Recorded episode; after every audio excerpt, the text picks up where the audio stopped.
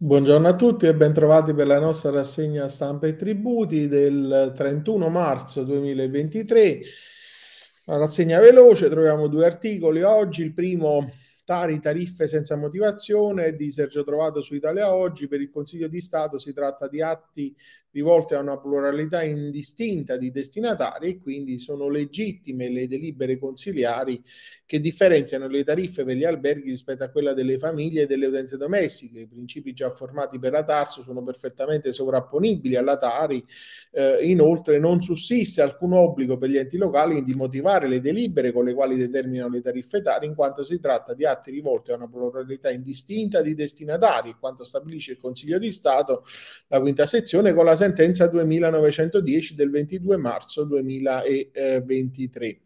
E poi l'altro articolo per i residenti all'estero, accertamenti notificati all'indirizzo indicato straniero italiano di Nicola Borzomi e Fabrizio Cancelliere.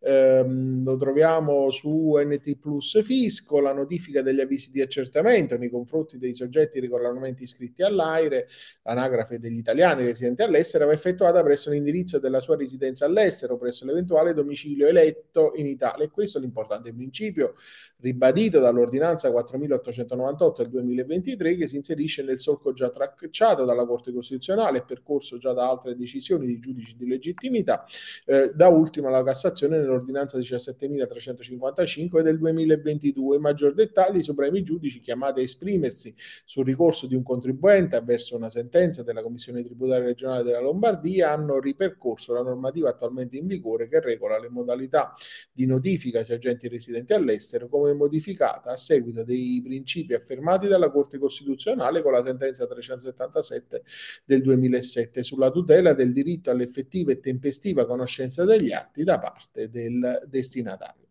E questo, come dicevo, è l'ultimo articolo della rassegna di oggi, eh, con cui concludiamo insieme questa settimana e anche questo mese. Vi auguro eh, un buon proseguimento di giornata e vi do appuntamento a lunedì. Arrivederci.